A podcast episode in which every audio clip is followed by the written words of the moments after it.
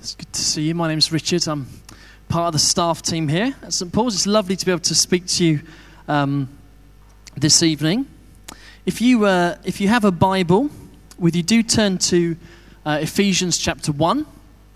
If you don't have a Bible with you, there are uh, Bibles available at the back, and you'd be very welcome to go and, uh, to go and grab one. We're continuing tonight.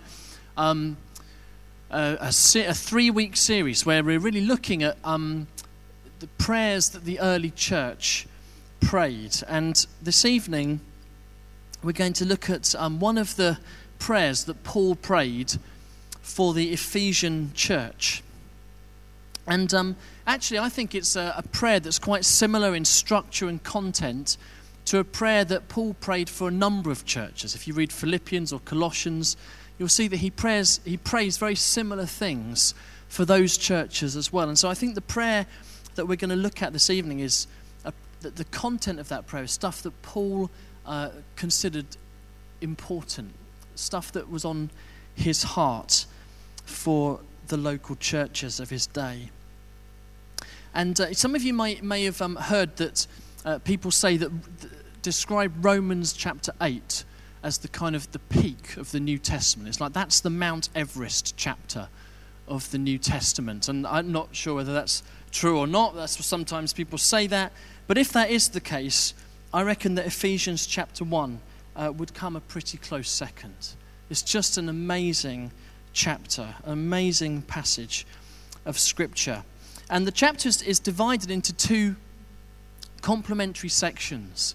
The first 14 verses are dominated by praise. Having greeted them, Paul gives thanks to God for all of the blessings that are ours in Christ. And so, after his greeting in verse 3, Paul says this He says, Praise be to the God and Father of our Lord Jesus Christ. And get this, who has blessed us in the heavenly realms with every spiritual blessing in Christ. God has blessed us in the heavenly realms with every spiritual blessing in Christ. Every spiritual blessing in Christ. That is an amazing verse. I mean, you could meditate on that for your entire life and never exhaust what that verse means. It's incredible. And then Paul goes on to give specific thanks for some of the things, some of those blessings. Here's 10 of them. He gives thanks for the fact that we have been chosen by the creator of the world before the creation of the world. Before God created the universe, He had chosen you.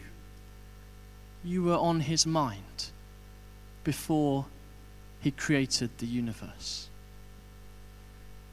He has made us holy.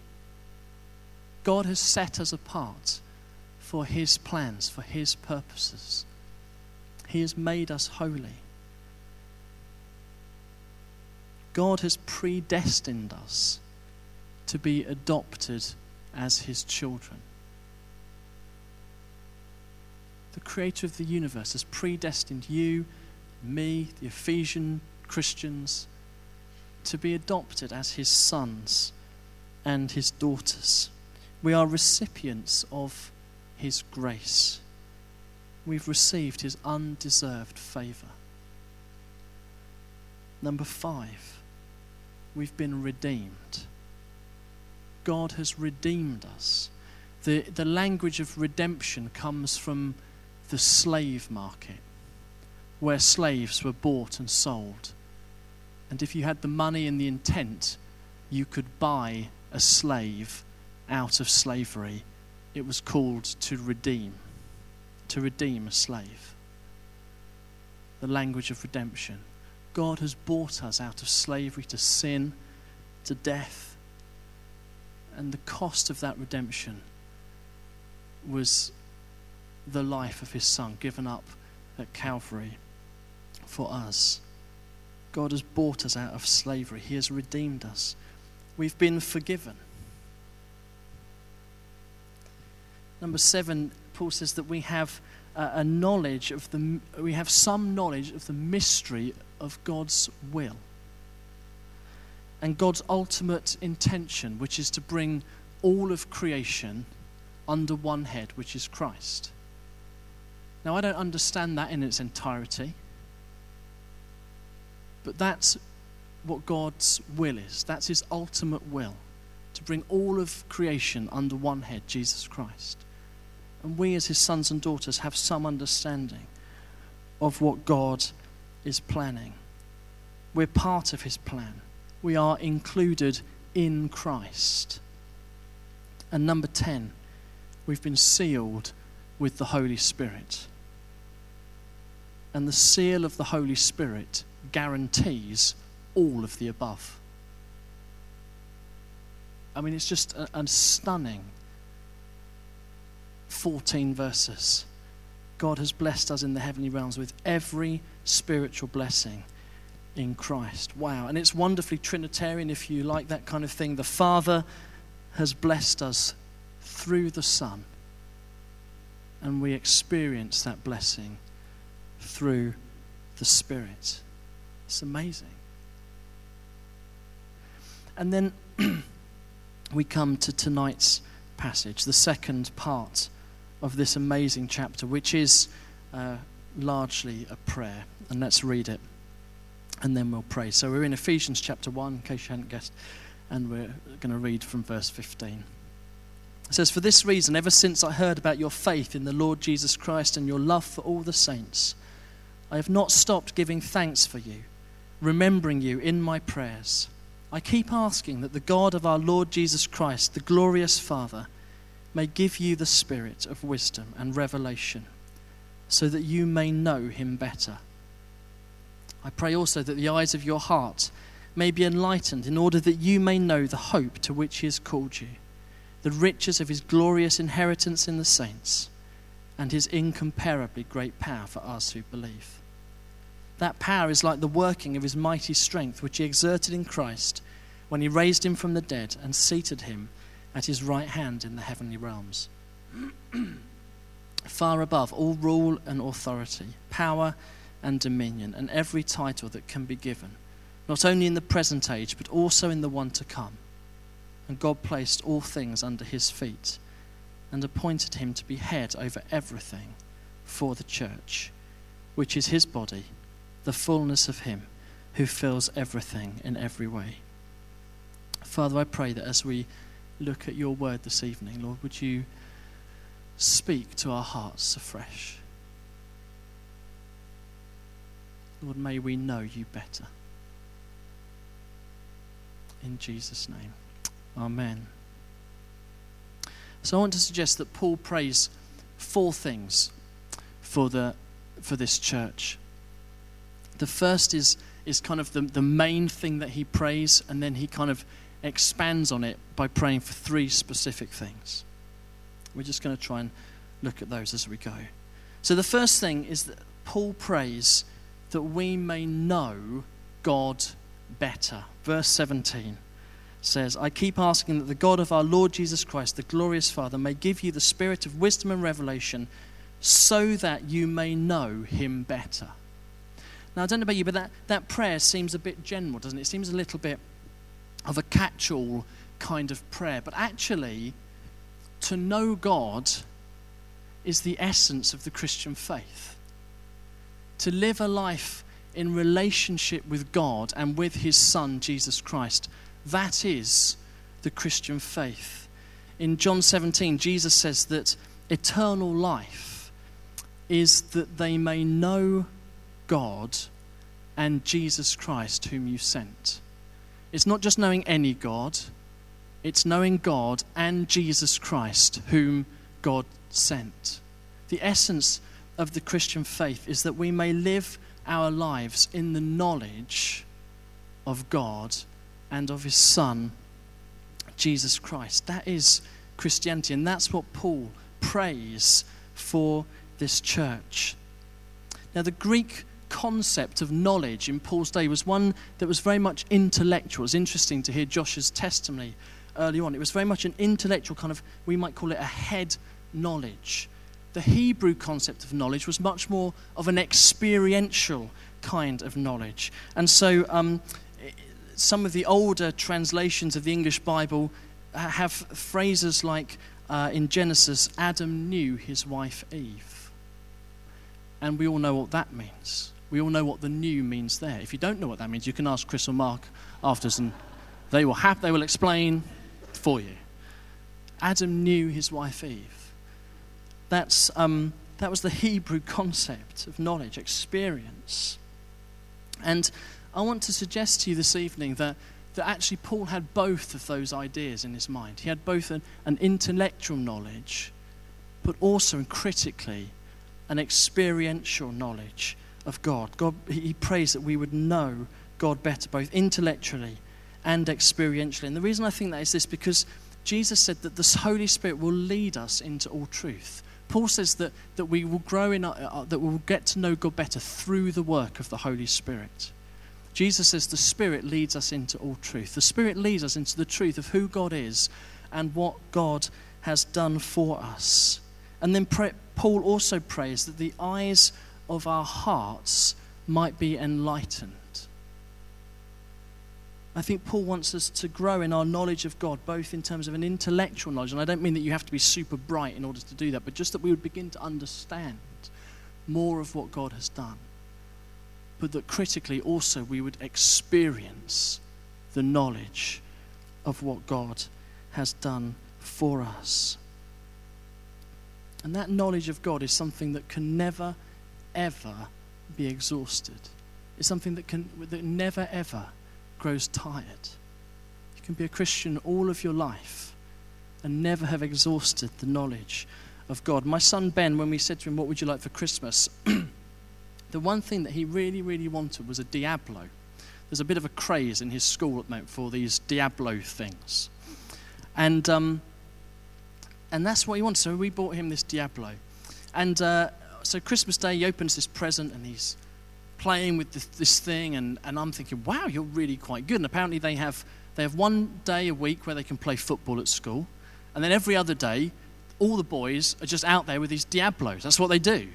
And I was like, wow, you're really quite good. He's like really kind of mastered a whole load of things. And I said, give it to your dad. He'll show you a couple of, couple of things. And, and I can't even get it going. It's constantly spinning. And he's sort of trying to say, Dad, no, no, you do it like, oh, dear, very embarrassing. And, uh, but I was quite impressed really with what he could do. And then and then um, he, he goes back to school, and there's a boy in his class called William. I've heard of William. He's, he's a bit of a Diablo legend at Fielding. And, um, and Ben comes back almost every day, and he's learned a new trick off William. So now he's doing things where he can get this Diablo, he goes under his legs, and it can go behind his back, and he can do all these amazing things. And his dad is still trying to get the thing going. It's on this uh, unbelievable, it's a medieval toy, and I just cannot get it working at all. But Ben's just getting better and better with all these different skills that he's learning from William. And it's like it's a toy that just keeps on giving. And then, I, and then we go on YouTube. I think, let's have a look on YouTube and see what sort of Diablo skills are going on on YouTube. And there was this boy on YouTube, he must be about six or seven years old, my word, I, it was unbelievable the stuff that he was doing with this Diablo. He wasn't just one Diablo going, he had three Diablos going on this piece of string, and he was flicking them out and he was catching them in the air, and they were all still spinning, and it was unbelievable what he was doing. It was just like thinking, wow, this thing just keeps on going. The only limit on the Diablo is me. That's the only limit. It feels like you could do anything with this toy. And it's a bit like that with God. It just keeps on giving never ever be exhausted. The knowledge of Him is just, is just vast. Paul says, I pray that you may know God better. And also that we may know what we have through Christ. We may know what Christ has done for us. You know, sometimes as Christians, we can spend quite a lot of our time, can't we, looking for the next big thing. What's the next big thing going on? And there's nothing wrong with that in the sense I think that to pursue God and what God has for us, I think is that's a, a, that is the most commendable thing, isn't it? But we can spend a lot of time wondering what's the next big thing, or looking around for that. And it's interesting, I think, that Paul he doesn't pray that the Ephesians might be the next big thing. He doesn't pray that the next big thing might come actually, Paul's prayer is in the way that the next big thing would be that they realize what they already have. That they realize what they already have in Christ. That's his prayer. And it just made me think I wonder actually if the next big thing is often just because someone somewhere or some group of people somewhere have just caught a little bit more of a glimpse of what they already have. That's the next big thing. And Paul prays for them. May you know what you already have in Christ.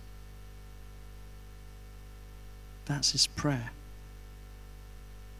And then he prays these three slightly more specific things.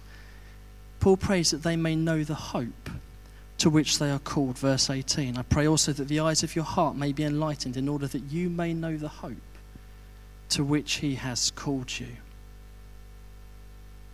You know, God has called us to a wonderful, wonderful future hope. We as Christians, we have an amazing hope.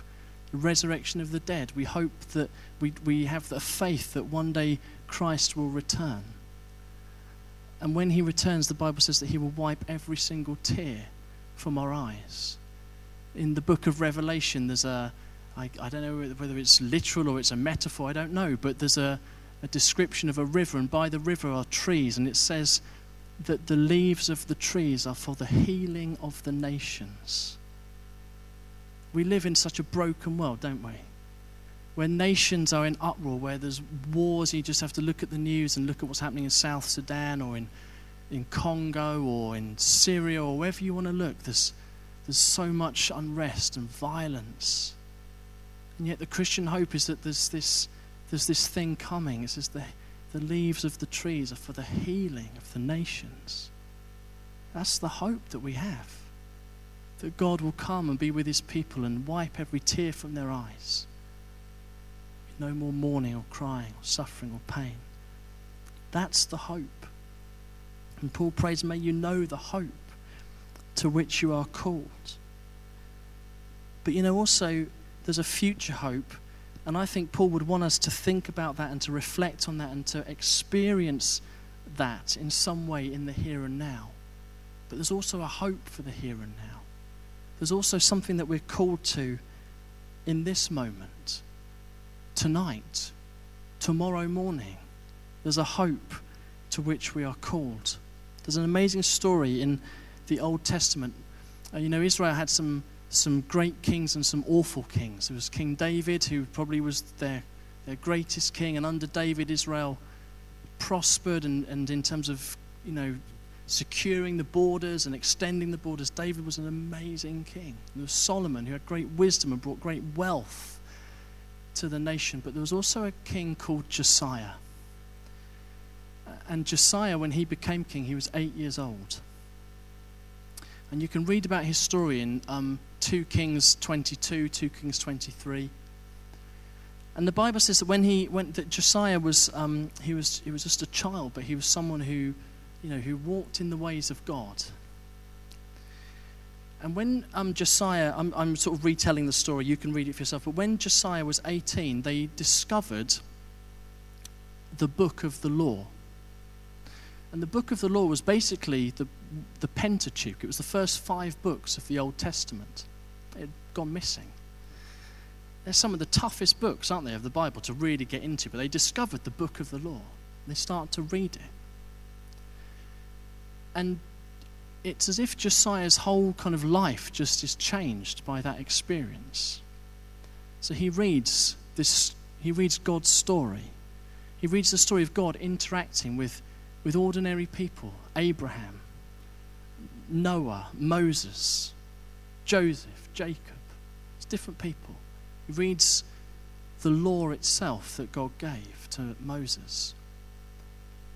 And Josiah then goes and he begins to remove all of the places of idolatry in the nation. He just gets rid of them. And under Josiah's leadership, there is a revival in Israel. There was a spiritual revival in Israel because Josiah did those things. And it's as if Josiah somehow sees that his story is connected to the big story of what God is doing. Does that make sense? It's as if Josiah sees that, that God is at work And I can see that actually my little story, just an 18 year old boy, actually somehow my story fits into this massive story of what God is already doing. That I can be involved in playing my part in reviving the nation. And he goes about and he does these incredible things. And, and there's a, this spiritual revival in, in the land. It's an amazing story. But I think that Josiah sees his story within God's bigger story. He sees the hope to which he's called in the here and the now. And I want to suggest to you that, that actually there's a, a hope to which you're called, is to see your little story in this big story of God bringing everything in all of creation under one head, which is Christ. And Josiah played his little part in that. And um, I was thinking about the worship team as they were leading, and I was thinking of Tom in marketing, I think, and John with his music teaching, and Nat, a student at Twyford, and Mandy in secondary school, and I could go on and just, I don't know what all of you do really, but I could go around the whole room and just, this is what you do. But, but actually, that's your little part in God's big story. There's a hope to which we're called. It's a future hope, but it's also a hope for tomorrow morning. Paul prays, May you know, may you know in your mind may you know in your heart the hope to which you're called. Finally, not finally, two more. Got you going there, didn't I? Paul prays that you may know the riches of his glorious inheritance in the saints. This is a tricky one because it's not immediately clear what it means. Does it mean that we may know the riches of God's inheritance, i.e., what God inherits, does it mean that we may know what we inherit? The former is kind of a very is more of an Old Testament kind of notion. The latter is more Pauline, more New Testament. So I'm going to go with that, but both are amazing. You know, I'm a dad, I've got three children. Um, my hope is that if I die before the Lord returns, I hope to leave them something. That's just my hope as a dad. I really hope that. I hope that there's something to leave them an inheritance. And you know, Jesus says that if you, as, um, as imperfect people, know how to give good gifts to your children, well, how much more does your Father in heaven know how to give good gifts? So God wants to leave us an inheritance. Peter, in his um, first letter, said that this, uh, this inheritance is imperishable, it's undefiled, it's unfading, and it's kept in heaven for you. Now, I don't know if I can speak with, in great detail or with any great confidence as to exactly what that inheritance is going to be like. But I do know that in Romans chapter 8, it says that we are co heirs with Christ. In other words, we get to inherit what Jesus inherits. Now that blows my mind. I mean, where do you, what, what does that even mean? I don't even know what that means. Really, that's incredible that we get to inherit what Jesus gets to inherit. We're co heirs with Christ. And the fact that it blows my mind is kind of the point of Paul's prayer. May you know, may you get to know better what it means to have this great, glorious inheritance with the saints. Isn't that amazing? If God could create all of this all of it in all of its wonder, the, the world that we currently enjoy, the universe that we currently enjoy. Imagine the inheritance that he has for his son and for his adopted children. It's incredible. And so Paul prays, may you know, intellectually, experientially, may you know the riches of his glorious inheritance in the saints. Finally, Paul prays that we may know God's incomparably great power. And the knowledge of, uh, and that power is supremely demonstrated in the resurrection of Christ, where God displays his supreme authority over death and decay, two forces that we as human beings have no power over whatsoever. And yet God displays his power over those things by raising Jesus from the dead.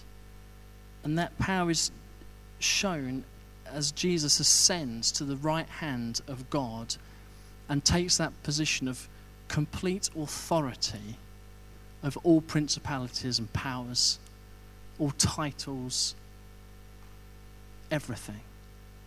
Jesus said, to me in, in the end of Matthew's Gospel that uh, all authority has been given to me.